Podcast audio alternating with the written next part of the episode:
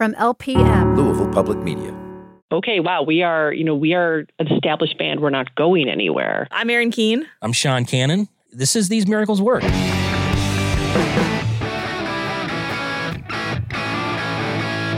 Welcome to our bottle episode.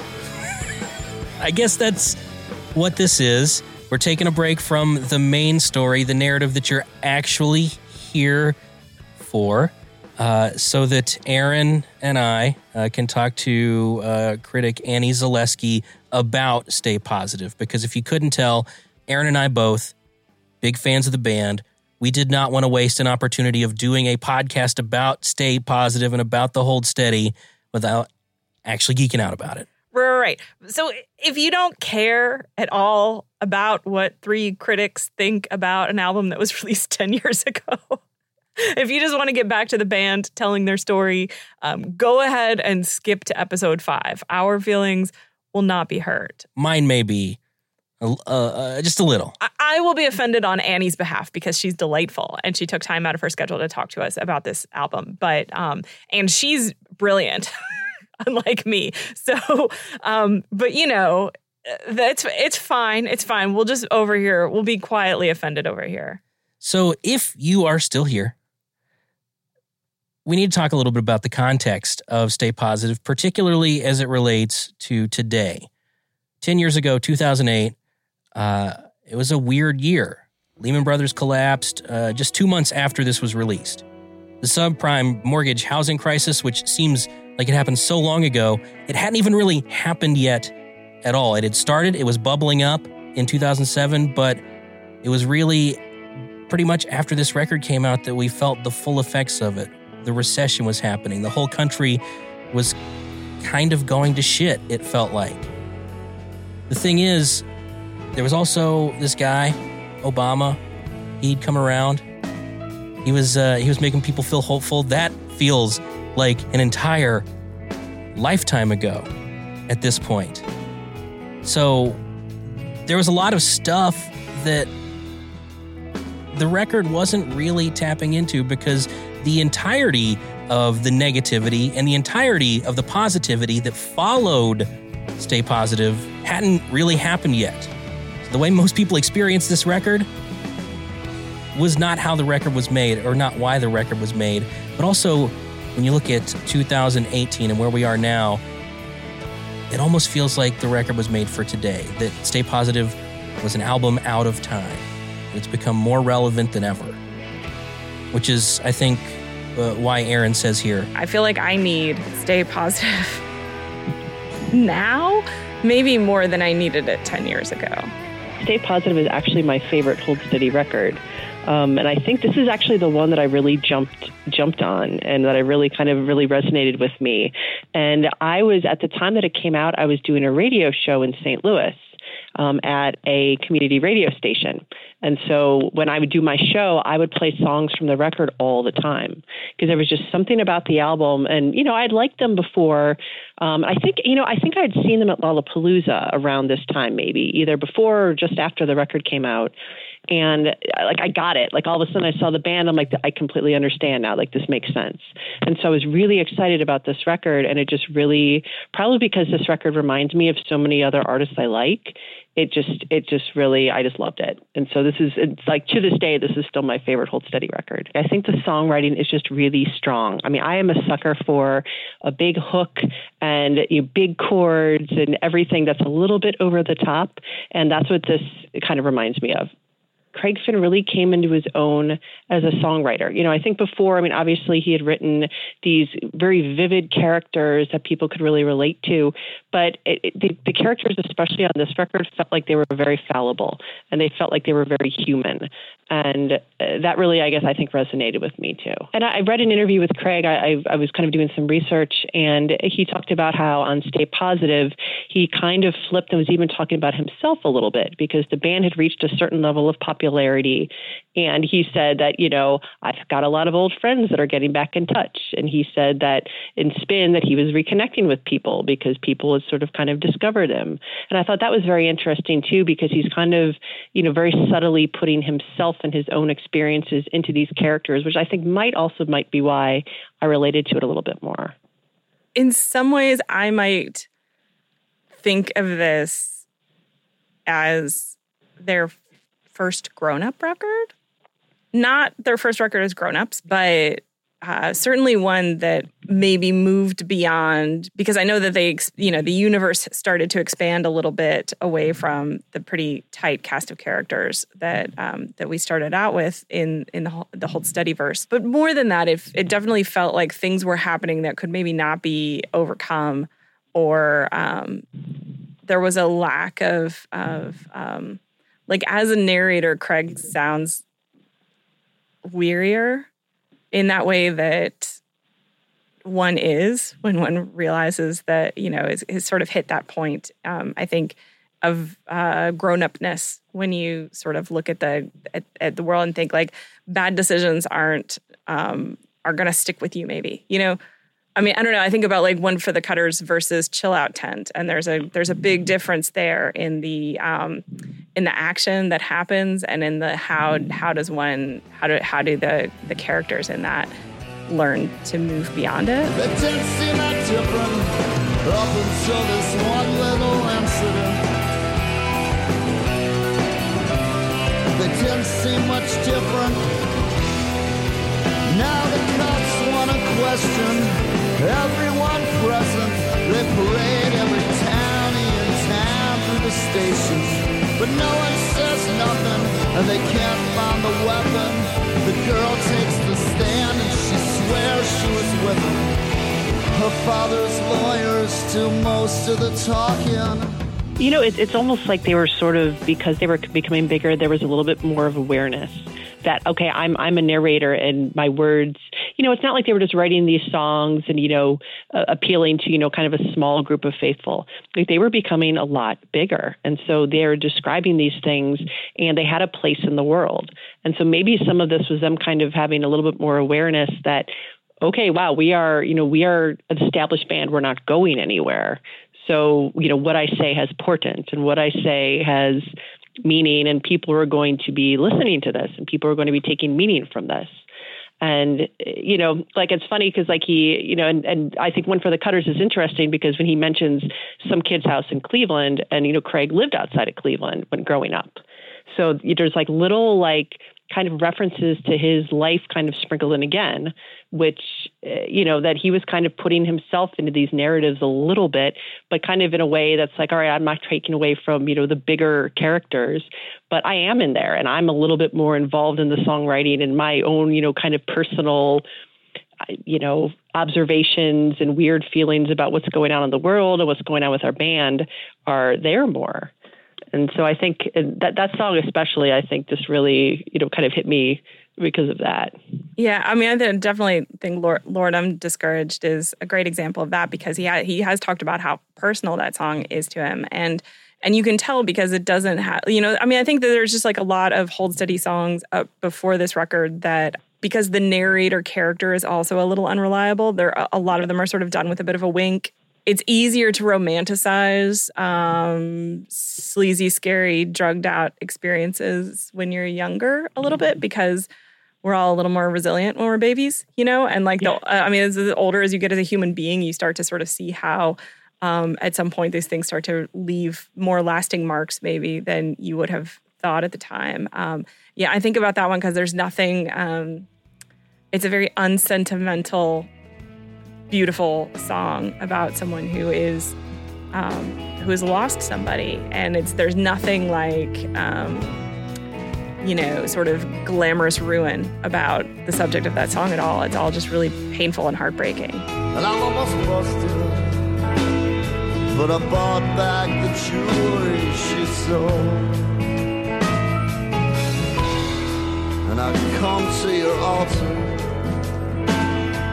Then there's just nothing, and she keeps insisting the sutures and bruises are none of my business. I mean, I, I think that's a really good observation. I mean, when you read the lyrics to Lord, I'm Discouraged, you know, it's such a powerful song because it's about someone who's not just down on their luck, but, you know, potentially struggling with addiction and struggling with uh, an abusive relationship. And, you know, and this other kind of omniscient narrator who obviously must have been involved with this person at some point and being like, you know, my faith is being tested. You know, how do I, how do I deal with this? Like, that's serious stuff. That's not just like, oh, I'm out at the bar and I stayed out too late. Like, that's really life or death stuff. And, you know, I think in terms of, you know, there, there takes a kind of a mental sophistication to be able to write a song about this in a way that's kind of clear-eyed and not necessarily, you know, cloaking it in any sort of, you know, cutesy metaphors or anything, but, you know, coming straight out and being, having very stark language and describing what's going on. Like, that's very brave, too. Well, I also think about all of this, too, you know, I guess coming at it from, like, the idea that it's a grown-up record is is this sort of realization of that you have as you get older, that karma is real. And what I mean by karma is not what people think of it. Like, you do bad things, the universe is going to send bad stuff, but it's the idea that things just perpetually pile up and everything leads you to exactly where you are and that there's no easy way out and you just have to dig yourself out somehow. And when I hear Stay Positive, in my mind, that's what it is. It's like, I've had these experiences in my life that have accumulated. The only way to get out of this situation that that the universe has led me to through my own acts is to really, really, really stay positive here, because it's going to be a long, hard slog.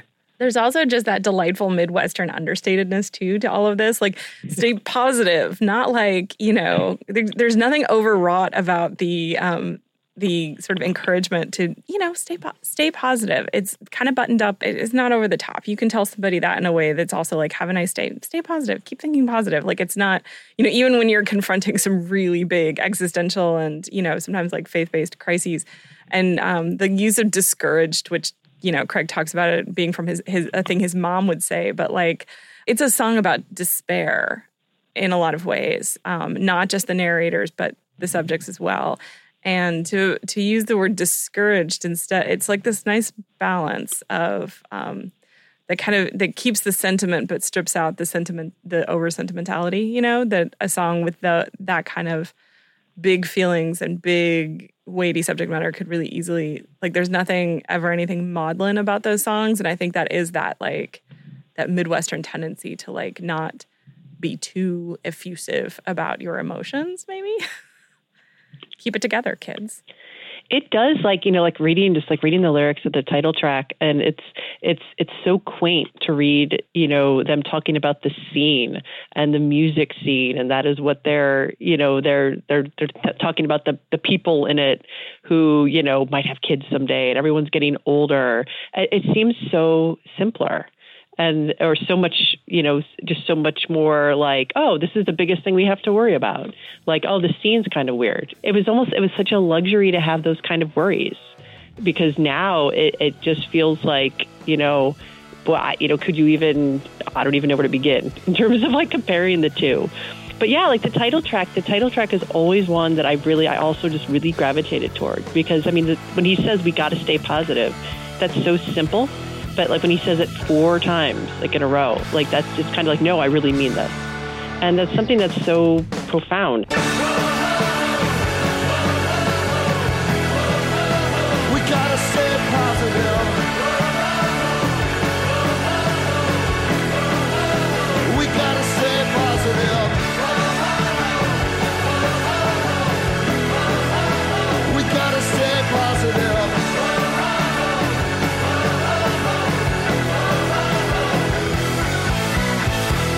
All right, now we've talked a lot about how how great Stay Positive is, but you know, no record is perfect. And even though Aaron, Annie, and I are Hold Steady homers, we're Hold Steady stands, as it were, uh, we wouldn't be doing our jobs as critics if we didn't actually talk about the weaknesses of the album. Now, Annie and Aaron, they each have tracks that they've got issues with, and you're going to hear about that in a second. But for me, I think Magazines is a low point on the album. You know, lyrically, it just... it feels half-hearted. The main character seems completely underdeveloped. It it doesn't really make a lot of sense. And even that uh, Magazines and daddy issues pun feels a little beneath the band. Now, sure, it'd be great for another band, don't get me wrong, but we are talking about The Hold Steady. I always wondered why that was, why it felt that way, until I talked to Craig for this podcast. It didn't make it into the show, but he he admitted that the song was about a breakup that only lasted a day or two. So it kind of makes sense now when you think about it. If you're going to get back together with somebody, or if you're already back together with them, you're not you're you're going to temper your characterization of that person maybe just just a little bit, because you have to, you know, live with the consequences forever. But as for uh, the rest of the crew, well, here's what Annie had to say. Joke about Jamaica. The record ends on such a great note with with Slapped Actress. You're like, yeah, and then like, you know, everything before that, because it's so powerful, and then you're like, oh, okay, you know, and then it's, you know, I think maybe because it was sort of like Joke About Jamaica was sort of a callback. You know, they mentioned Led Zeppelin, and, you know, they're talking about a girl getting a ride home from the bar, and, you know, and that's, you know, I don't know, it just, it just seemed like a little bit more of like Hold Steady by numbers maybe, and I think maybe that's why I was like, oh, okay, and it, it kind of felt like out of place because the rest of the record was so sort of advanced in a way. You're referencing like Led Zeppelin, it's like, okay, you know, that's, I get it, that's clever, and, you know, I, I don't know, I'm sort of like, eh, there, there were be, there were better songs. There's the thing that was so cute when she said Dire Maker, all the boys knew it was a joke about Jamaica. She'd always find a ride back home from the bar. She used to feel so stupid when they talk about the music born into every single tune. They used to hum against her lips with their hands on her hips. They used to kiss in the car.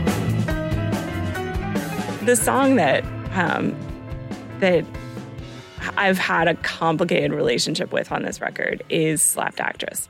And not um, not because of the, I think the sound of it is really, I think you're right on that, like, sort of heavy grunge um, influence is, um, I'm predisposed to enjoy that sort of thing.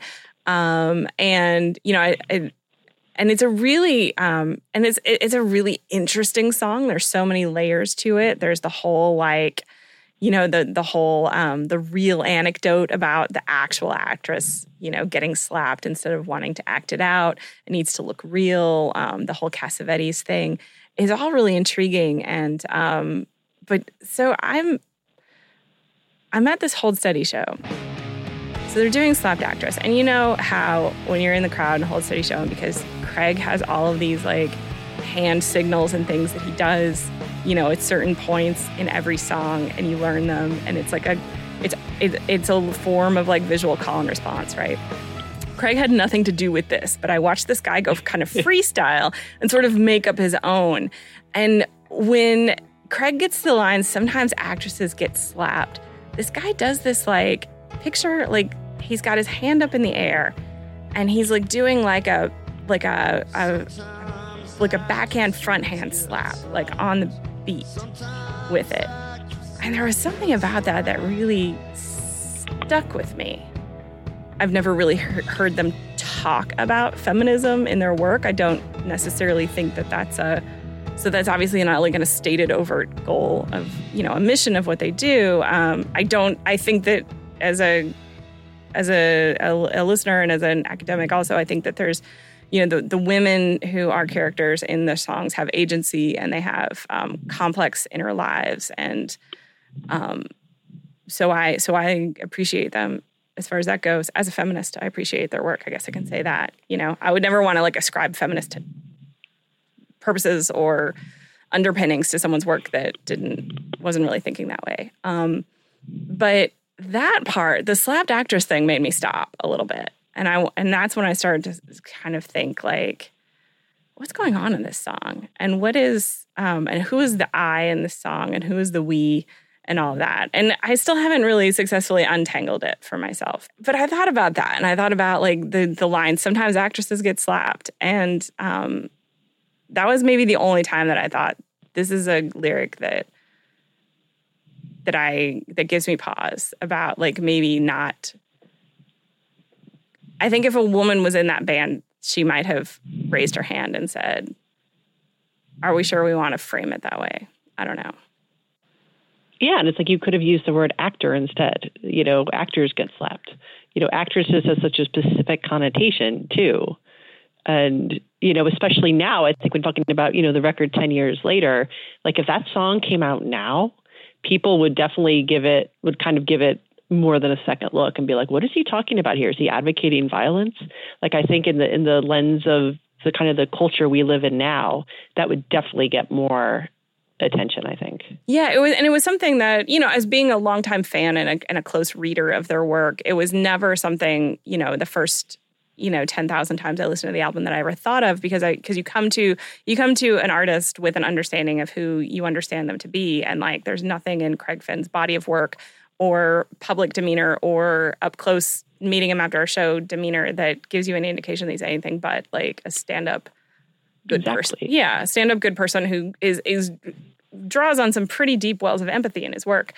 Um, but that was that was just the only time that I thought, I wonder if like this this reads different to me now, seeing how some like twenty-three-year-old kid in the um, in the audience who clearly also maybe had some aggression issues was was embracing that line as like, I don't know, in a way that it was clearly not ever intended to be. Um, and maybe it's just who the I is in that song. You know, like when you play so much with narrator and it's so, and yet this is also an album where sometimes now the narrator, like Craig, as he says, you know, shows up in his own songs. Like there's, it's such a, it's a permeable wall there. Um, I don't know. I, I wonder how that song would be if the speaker or the narrator in that song identif- identified more with the Gina Rowlands character, identified more with the actress than with the slapper.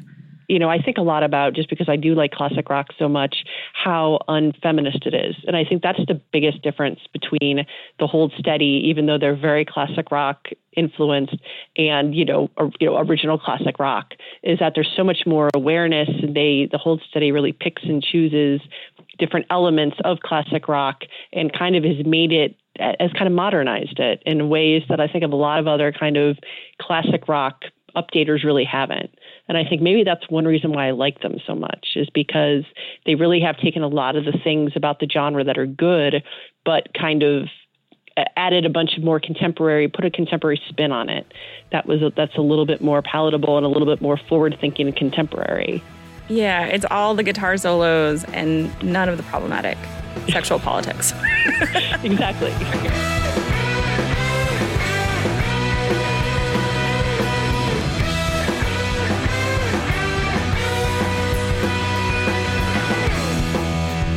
Talk to you later, Annie. All right, bye, guys. Bye. See ya. If you're still with us at the end of episode three, remember, Franz had decided to leave The Hold Steady. Um, there was blog drama, and the band had to figure out where to go from there. So in episode five, which is our final episode, we're going to pick up where we left off with The Hold Steady moving on. I was a skeptic at first, but these miracles work. I was a skeptic at first, but these miracles work. I was a skeptic at first, but these miracles work. I was a skeptic at first, but these miracles work.